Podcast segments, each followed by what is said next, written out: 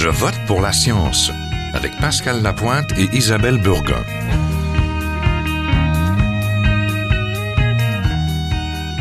Bonjour à vous, bienvenue à Je vote pour la science. Aujourd'hui, nous allons parler d'un sujet moins visible à notre émission, l'archéologie. L'actualité nous rattrape et nous oblige à parler d'un projet de déménagement d'artefacts québécois à Gatineau. Cette nouvelle installation spécialisée dédiée à l'anthroposage et à la conservation des artefacts de Parc Canada verra le jour en 2020. Il s'agit d'un entrepôt logé à Gatineau, donc, où seront rapatriées les collections de millions d'artefacts actuellement entreposés au sein de différentes villes et provinces du Canada. C'est là que migrerait la collection de la ville de Québec, issue des fouilles récentes. Ce déménagement rendra le patrimoine archéologique moins accessible pour le milieu de la recherche. Cela annonce un bras de fer entre les gouvernements du Québec et du Canada, jusqu'au maire de Québec, Régis Labaume, qui s'est dit en faveur de la conservation de la collection au Québec. Il soutient un projet de grand centre archéologique planifié au séminaire de Québec qui pourrait accueillir l'ensemble de la collection québécoise. Déménager les artefacts québécois à Gatineau serait une perte pour l'archéologie québécoise et les scientifiques de la province, et des alternatives existent. Nous vous en parlons tout de suite.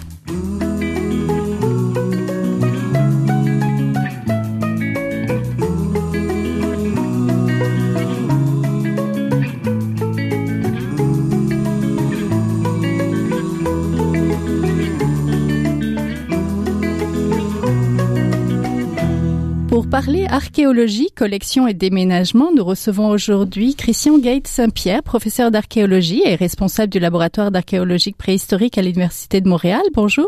Bonjour. Nous sommes en compagnie aussi de Régina Loger, professeur titulaire en archéologie au département des sciences historiques et directeur du Centre de recherche culture, art et société, le CELA, de l'Université Laval. Bonjour. Bonjour madame. Bonjour à tous les deux. Donc, le gouvernement fédéral veut centraliser ses collections archéologiques à Gatineau, celles de Parc Canada. Quelles en sont les raisons Peut-être Monsieur Gay Saint-Pierre? Écoutez, il y a des raisons qui sont d'une part certainement financières pour rationaliser les opérations du côté de, Gatineau. Euh, mais on sent qu'il y a aussi une vision euh, peut-être un peu plus idéologique derrière ça, de, l'ordre de la centralisation euh, des collections dans la région d'Ottawa. ce sont probablement les deux principales raisons, bien qu'il n'est pas toujours aisé ou facile d'avoir les justificatifs exacts de cette décision-là de la part des, des gestionnaires à Ottawa. Monsieur Auger, vous en pensez quoi de cette centralisation? Euh, en fait, euh, moi, j'ai euh, la, la, la, raison de cette centralisation, ça provient aussi ce que mon collègue vient de dire, c'est exact, mais il y a aussi plus le malaise est plus profond encore, c'est-à-dire qu'en 2012, on a démantelé les centres de recherche régionaux de Parc Canada. Donc, il y avait un centre à Calgary, on avait un à Cornwall, à Winnipeg, il y en avait un à Dartmouth, en Nouvelle-Écosse, et enfin celui de Québec, qui euh, engageait à cette époque-là, en 2012, euh, il y avait 17 chercheurs euh, qui étaient reliés à l'archéologie. Et donc, on a vraiment démantelé ces centres de recherche, mais pas tout à fait. C'est-à-dire que dans chacun de ces centres, on a retenu le, euh, on a retenu le dernier arrivé sur la liste pour donc des emplois euh, précaires et euh, on a tout simplement prétendu continuer à faire de l'archéologie avec avec ce moyen-là. Donc euh, c'est ça. J'aimerais également mentionner dans votre introduction, vous avez dit les collections de la ville de Québec, c'est beaucoup plus que ça. En réalité, ce sont les collections de l'ensemble du Québec qui proviennent de territoires fédéraux ou de, de, de parcs nationaux. Donc, ça inclut beaucoup plus que la ville de Québec. Ça inclut également les collections des euh, Premières Nations, euh, où est-ce que des sites, euh, des sites archéologiques associés aux Premières Nations ont été retrouvés, mais également ces collections-là se ramasseraient dans un, no man's land en Outaouais, où est-ce que ils tomberaient éventuellement dans l'oubli. Oui, en effet. Les gouvernements euh, fédéral et provincial s'entendent pas sur la relocalisation des artefacts, mais sont d'accord pour déménager la collection euh, fédérale des entrepôts temporaires de l'avenue Newton et de Beauport. Pourquoi faut-il la déménager? Ben Encore une fois, c'est une décision qui, euh, qui a été prise par ces gestionnaires à Ottawa, mais qui ne correspond pas du tout aux, aux objectifs des chercheurs et aux, aux, volontés des chercheurs de vouloir conserver mm. ces, ces collections-là. Donc, euh, leur, euh, leur motivation est complètement, complètement contraire euh, aux nôtres. Est-ce que le niveau de conservation est satisfaisant dans les entrepôts actuels? Parce que Absolument pas. Absolument pas. Depuis 2012, les collections de, du moins celles provenant de la région de la ville de Québec, sont entreposées dans un entrepôt ou dans un parc industriel sans aucun moyen de conservation. Et donc, déjà là, c'est tout à fait contraire aux normes internationales de minimum de conservation du patrimoine archéologique. Donc, euh, on est déjà hors, hors norme depuis au moins six ans. Et donc, euh, c'est, euh, ça fait longtemps que ça dure la, la, le problème avec, avec ces collections-là.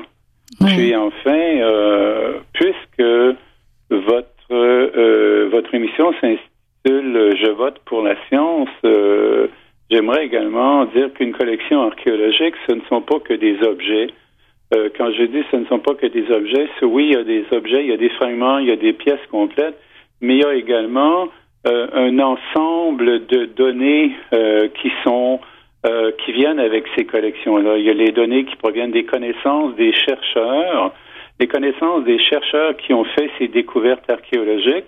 Donc, les connaissances en sciences, parce que je vote pour la science, euh, en sciences, les, euh, les, les, connaissances s'accumulent d'année en année, de génération en génération. Donc, ce qui fait que on peut parler de science, c'est qu'il y a une accumulation de connaissances, puis à la lumière des, des nouveaux développements, on construit, euh, on développe d'autres connaissances. Donc, une collection archéologique, non seulement ça contient de la culture matérielle des objets comme des clous, du verre, euh, de la céramique, et ainsi de suite, mais également des restes phoniques font aussi partie des collections qu'on a. Et euh, plus encore, c'est que lorsque l'archéologue fait une fouille archéologique, il va, il va faire un démantèlement systématique d'un site archéologique. Donc, il y a un, une énorme quantité de, de notes qui sont prises, les notes de terrain qui sont au Québec écrites en français et il y a également des plans que l'on doit également faire de tout, euh, des, des, des, plans, des dessins, des photographies, de tout ce qu'on a. Donc, ce ne sont pas que des objets euh, qui font partie du patrimoine, mais il y a aussi toute une culture scientifique qui est associée à ça. Et donc, considérant qu'on a démantelé tout l'aspect recherche de Parc Canada, excepté pour le subaquatique, étant donné qu'on a démantelé euh, tout l'aspect euh, recherche scientifique à Parc Canada, euh, à ce moment-là, euh, on, on, va se ramasser avec des gens qui vont tout simplement garder les clés de l'entrepôt et laisser les collections sans études parce que bien souvent, euh, si ces gens sont incapables de lire les notes qui ont été prises ou d'utiliser les plans qui ont été pris, il n'y a aucune stimulation scientifique pour poursuivre les recherches. Et une collection qui se retrouve dans un entrepôt avec du personnel qui n'a pas les compétences pour euh, stimuler les recherches sur, ces, sur ces collections, parce que la recherche, bien souvent, ça se fait en milieu universitaire, bien à ce moment-là, quelle est la raison éventuellement dans 25 ans? Qu'est-ce qui va nous empêcher de mettre directement à la poubelle ces collections-là? Oui. C'est ce qui, c'est ce qui, c'est votre souci à C'est la source de nos craintes mhm. euh, face à ce déménagement de collections dans un no man's land. Oui, Monsieur Gates Saint-Pierre, vous voulez intervenir? Oui, ben, je rajouterais là-dessus. Euh, mon collègue a parfaitement raison. Et ces, ces collections-là, elles sont aussi ancrées dans, dans des lieux et euh, elles ont, elles prennent leur sens dans les lieux et dans les contextes euh, d'où elles, d'où elles proviennent. Et plus on les en éloigne, bien plus ce sens devient un peu perdu ou justement éloigné. c'est vrai pour les collections de Québec qui vont se retrouver euh, à Ottawa, de l'ensemble de la province euh, qui va se retrouver à cet endroit, des collections qui proviennent de propriété fédérale, bien sûr. Mais j'ose pas imaginer ce que ça peut être euh, pour nos collègues de l'Ouest canadien qui vont voir ces collections-là s'éloigner d'autant plus. donc, non seulement ça réduit l'accessibilité, mais ça éloigne ces collections des lieux d'où elles proviennent, ça les délocalise. Délocalise et mm-hmm. ça, ça amoindrit ou ça affecte le, sens qu'on peut attribuer à ces, à ces collections-là et la, la, la, la valeur qu'on peut leur attribuer aussi, surtout du point de vue citoyen aussi. On parle beaucoup des chercheurs, mais les, les citoyens peuvent se sentir dépossédés de leur, de leur collection, de leur patrimoine. Pour eux, c'est pas seulement des objets analysés par des scientifiques, c'est aussi des objets de patrimoine. Mm-hmm. mon collègue a mentionné les autochtones. Oui, c'est ça. L'archéologie québécoise, qu'est-ce qu'elle présente comme caractère unique? Qu'est-ce qu'on y trouve ben, Il y a déjà ce fait un peu, et là c'est une autre question, mais il y a une dimension politique à ça aussi, donc euh, c'est peut-être pas tout à fait euh, impertinent de, ou non euh, non conséquent d'en parler, mais c'est une archéologie qui est produite surtout par des universitaires blancs. On tente de corriger un peu la situation, de décoloniser l'archéologie et d'inclure les communautés autochtones de plus en plus dans nos recherches. Euh, mais c'est un travail qui reste à faire et donc c'est essentiellement encore euh, euh, des archéologues non autochtones qui fouillent, analysent les collections archéologiques. Donc, beaucoup de communautés autochtones se sentent un peu dépossédées de, ce, de cet accès à leur patrimoine et là, cette décision de tout centraliser à Ottawa va encore accentuer davantage euh, cette, euh, cette, euh, cette situation-là. Je pense aussi à des gens qui ont été expropriés pour créer des parcs nationaux. On peut être pour ou contre, ça c'est une autre question. Mais il y a des gens qui ont été dépossédés de leur, de leur propriété et qui maintenant vont être en plus dépossédés du patrimoine qui provient de ces lieux-là. Donc c'est une double dépossession, même triple si on inclut celle des Autochtones. Alors, je suis pas sûr que les gens qui ont pris cette décision ont tenu compte de tous ces facteurs-là qui qui, qui affecte non seulement les chercheurs, mais les, les citoyens, les, les, populations autochtones et non autochtones. Donc, chaque, chaque Québécois finalement ou chaque Canadien finalement. Il y a beaucoup de gens qui sont perdants dans cette, dans cette histoire-là. Oui, la ville de Québec a une autre proposition, un projet espace solidaire en archéologie où la collection pourrait être accueillie. Euh, ça pourrait être accueilli les collections de la ville, mais du ministère de la Culture des Communications de l'Université Laval. Le nouveau centre devrait être aménagé au séminaire de Québec, dans le Vieux-Québec. Où en est-on, Monsieur Auger, de cette proposition-là? Donc, le, projet est en évaluation euh, présentement, c'est-à-dire qu'une demande a été déposée, une demande de financement, et donc qui incluait les collections du ministère de la Culture et de la Ville de Québec et celles de l'Université Laval. Et donc, euh, c'est un projet qui est en évaluation, et donc ce serait vraiment un exemple de pour euh, un, un, lieu d'études et de recherche et de formation et d'enseignement sur l'archéologie. Donc, ce serait à l'intérieur on a le fonctionnement actuel à l'Université Laval, mais là, on a un partenariat avec la Ville de Québec et, euh, le ministère de la Culture.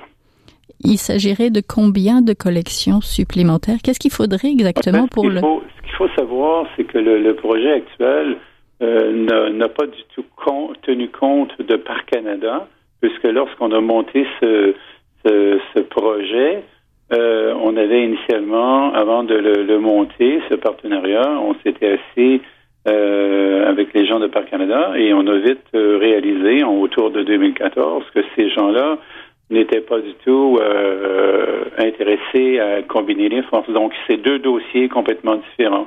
Ce qu'on fait actuellement, c'est une chose et le déménagement des collections, c'en est une autre. Donc, c'est euh, j'aimerais me limiter à, ça pour euh, vous dire pour l'instant que euh, je, je, suis préparé à, parler du dossier des collections de Parc Canada, mais pas nécessairement de l'autre dossier puisque nous sommes en évaluation présentement. Entendu. Mais quels, quels sont les bons points de cette alternative? Peut-être du côté de la conservation? les, bons points, oui, conservation, mais le, les plus grands points, c'est qu'on a, et c'est ce que je déplore, euh, dans le dans le projet actuel de, Parc Canada, c'est que on a l'expertise, euh, que ce soit qu'on soit que ce soit des collections euh, qui, qui proviennent de la région de Montréal ou qui proviennent de la région de Québec. Donc, l'expertise se trouve en milieu universitaire.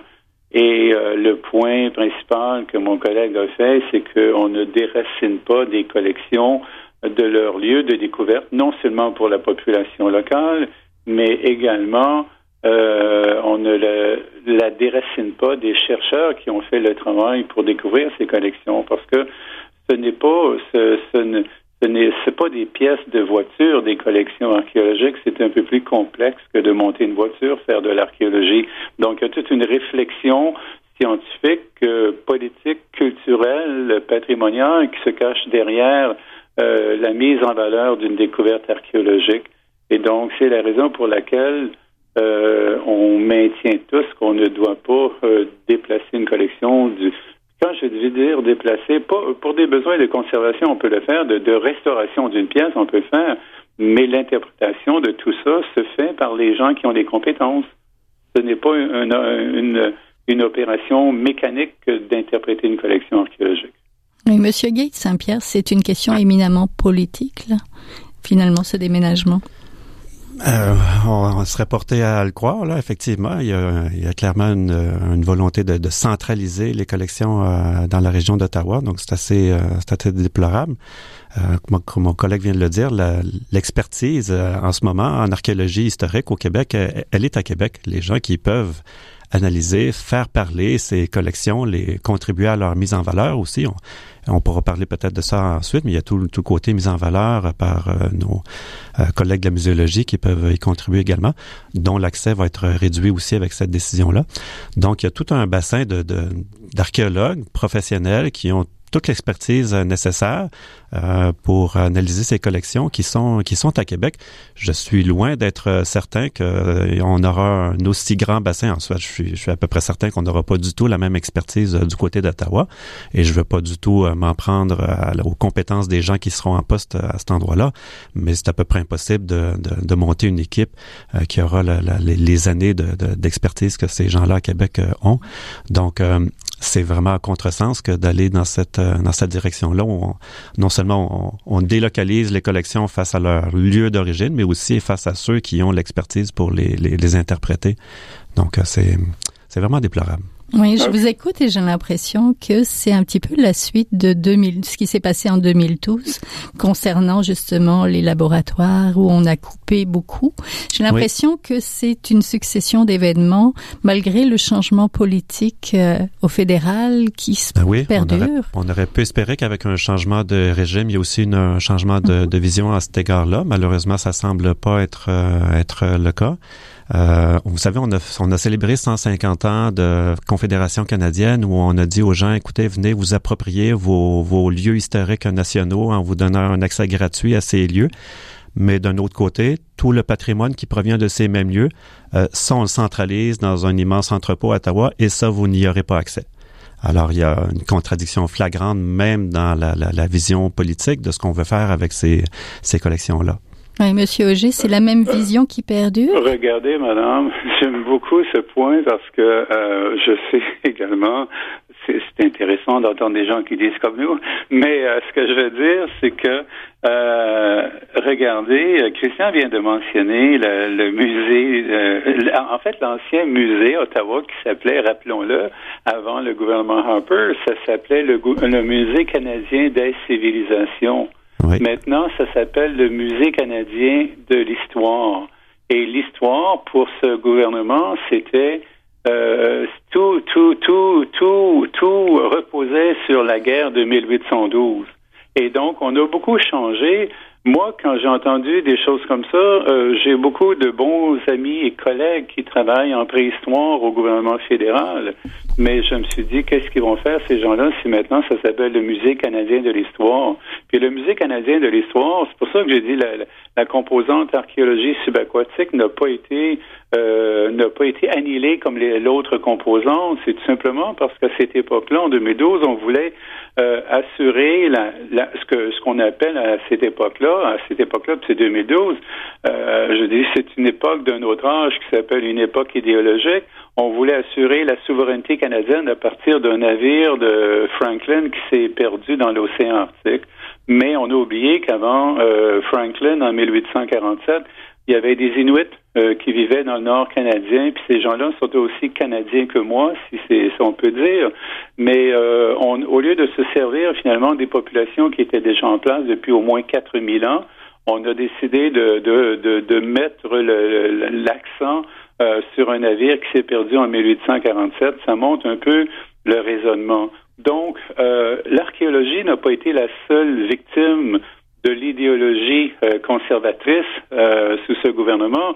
Regardez ce qu'on a fait à Pêche et Océan canadien.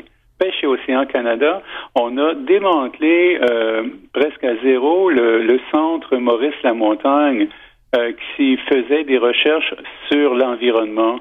Et donc, non seulement on a, on a laissé aller des chercheurs, mais on a également euh, mis aux poubelles euh, ce qu'on appelle les évidences, euh, c'est-à-dire les, les, les, les, rapports des chercheurs qui ont fait des recherches sur les changements climatiques. Ben, c'est là que ça a commencé. En archéologie, on, a, on, on s'est plaint beaucoup, mais on n'est vraiment pas la seule entité de, ce, de la recherche qui a été démantelée à partir de 2012. Oui, monsieur. Ben, il est intéressant le cas de Franklin que, dont euh, Réginald fait mention.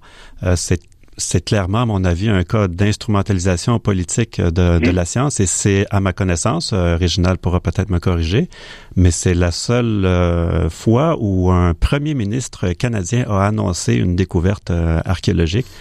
c'est assez, c'est assez exceptionnel et assez, assez révélateur. On a mis énormément d'argent dans ce projet. Tant mieux d'une certaine façon. Ce projet-là en a profité beaucoup. Peut-être que d'autres projets, par contre, en ont, en ont pâti pendant, pendant ce temps-là.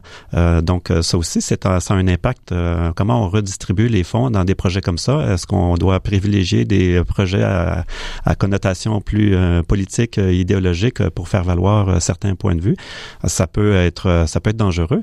je dis pas nécessairement que ce projet-là méritait pas d'avoir une attention particulière, mais quand les, les, les élus décident d'où s'en ira l'argent pour la science, ça peut, euh, ça peut devenir très, très problématique. Oui. Merci beaucoup donc à tous les deux. Donc, on était en compagnie de Christian Gay Saint-Pierre, professeur d'archéologie à l'Université de Montréal et de Réginal Auger, donc professeur titulaire en archéologie de l'Université Laval. Merci. Merci à vous. Bienvenue. Bonne journée.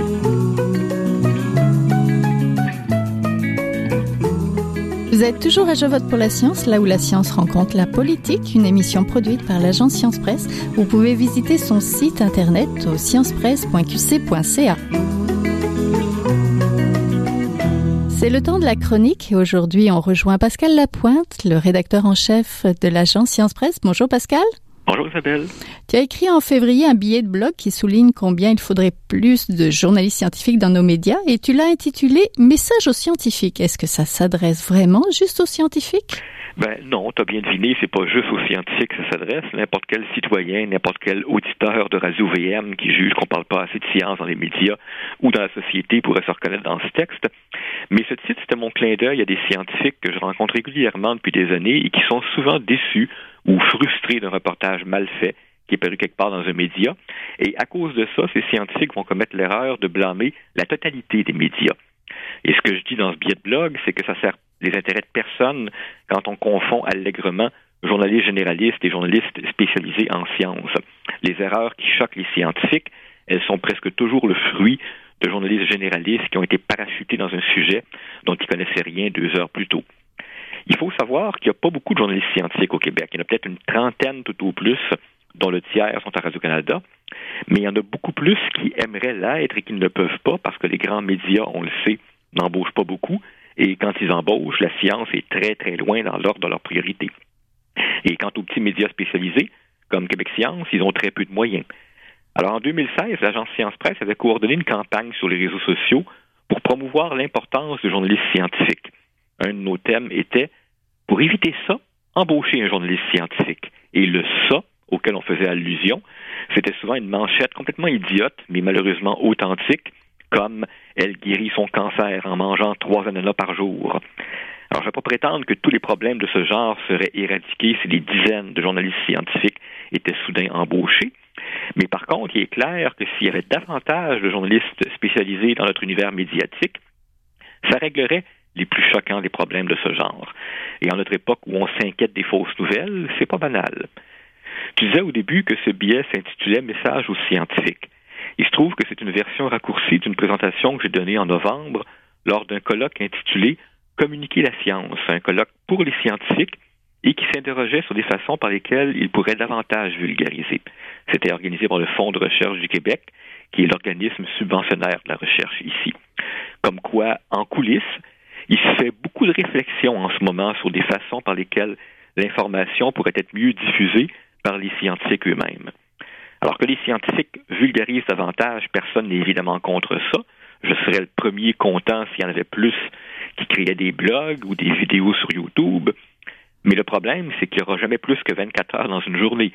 Un scientifique dans une université, ça doit déjà enseigner, faire de la recherche, administrer. S'il a envie de vulgariser, ça vient après tout ça.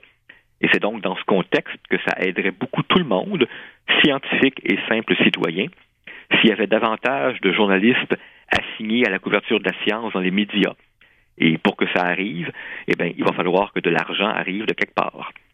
En novembre, je disais aux scientifiques avec un, petit, avec un petit sourire en coin, si vous étiez des responsables de salles d'opéra ou de théâtre ou de cinéma, vous sauriez d'instinct ce que je suis en train de vous suggérer, parce que ces gens-là sont habitués depuis plus d'un siècle à ce que les arts et la culture achètent la publicité dans les journaux.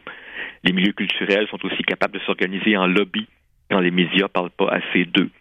Mais en science, une telle chose, ça n'a jamais existé. Les scientifiques, même les universités, n'ont jamais réfléchi dans ces termes-là. Pour eux, tout est à inventer. Mais il va falloir l'inventer. Il va falloir inventer des façons par lesquelles les médias vont pouvoir embaucher plus de journalistes scientifiques. On a vu ces derniers mois les gouvernements du Québec et du Canada annoncer de l'aide financière à la presse régionale. C'est le signe que les plaques tectoniques sont en train de bouger parce qu'il n'y a pas si longtemps, ça aurait été une hérésie que de suggérer ça. Eh bien, en journalisme scientifique aussi, il va falloir que les milieux de la recherche ou de la science ou des technologies y réfléchissent. Parce que sinon, tous les efforts louables que les institutions vont mettre pour que les chercheurs vulgarisent davantage, tous ces efforts-là vont atteindre leurs limites si les journalistes scientifiques, pour les écouter, continuent d'être aussi peu nombreux. Ça va être comme de parler dans une grande pièce et d'écouter l'écho de sa propre voix. Merci beaucoup, Pascal. C'est vrai qu'on manque de relais, hein, de relais médiatiques pour la science en ce moment. Heureusement qu'à cette émission. oui, l'émission Je vote pour la science. Merci beaucoup. Donc, c'était la chronique de Pascal Lapointe, le rédacteur en chef de l'agence Science Presse. C'est tout pour cette semaine. Je vote pour la science c'est une production de l'agence Science Presse avec Radio VM. Au micro Isabelle Burguin, à la recherche François Cartier, à la régie Daniel Fortin. Vous pouvez réécouter cette émission à l'antenne de Radio VM ou encore en podcast sur le site de l'agence Science Presse. Je vous rappelle le site internet sciencepresse.qc.ca et nous suivre aussi bien sûr toujours sur vos réseaux sociaux préférés. À la semaine prochaine est un chercheur typique de ceux pour qui les progrès de la bioinformatique ont préséance sur le sens biologique et pour qui la grosse science constitue la seule logique. On y parle de génome, de transcriptome et de spliceosome, de traductome, de protéome et de foldéome, de kinome, de protéasome, mais pas du glaucome de Guillaume, de signalosome vers les lysosomes, ah, et puis de candidats qui montent et qui descendent en fonction du stimulus duquel ils dépendent. Pendant que Docteur Roy, on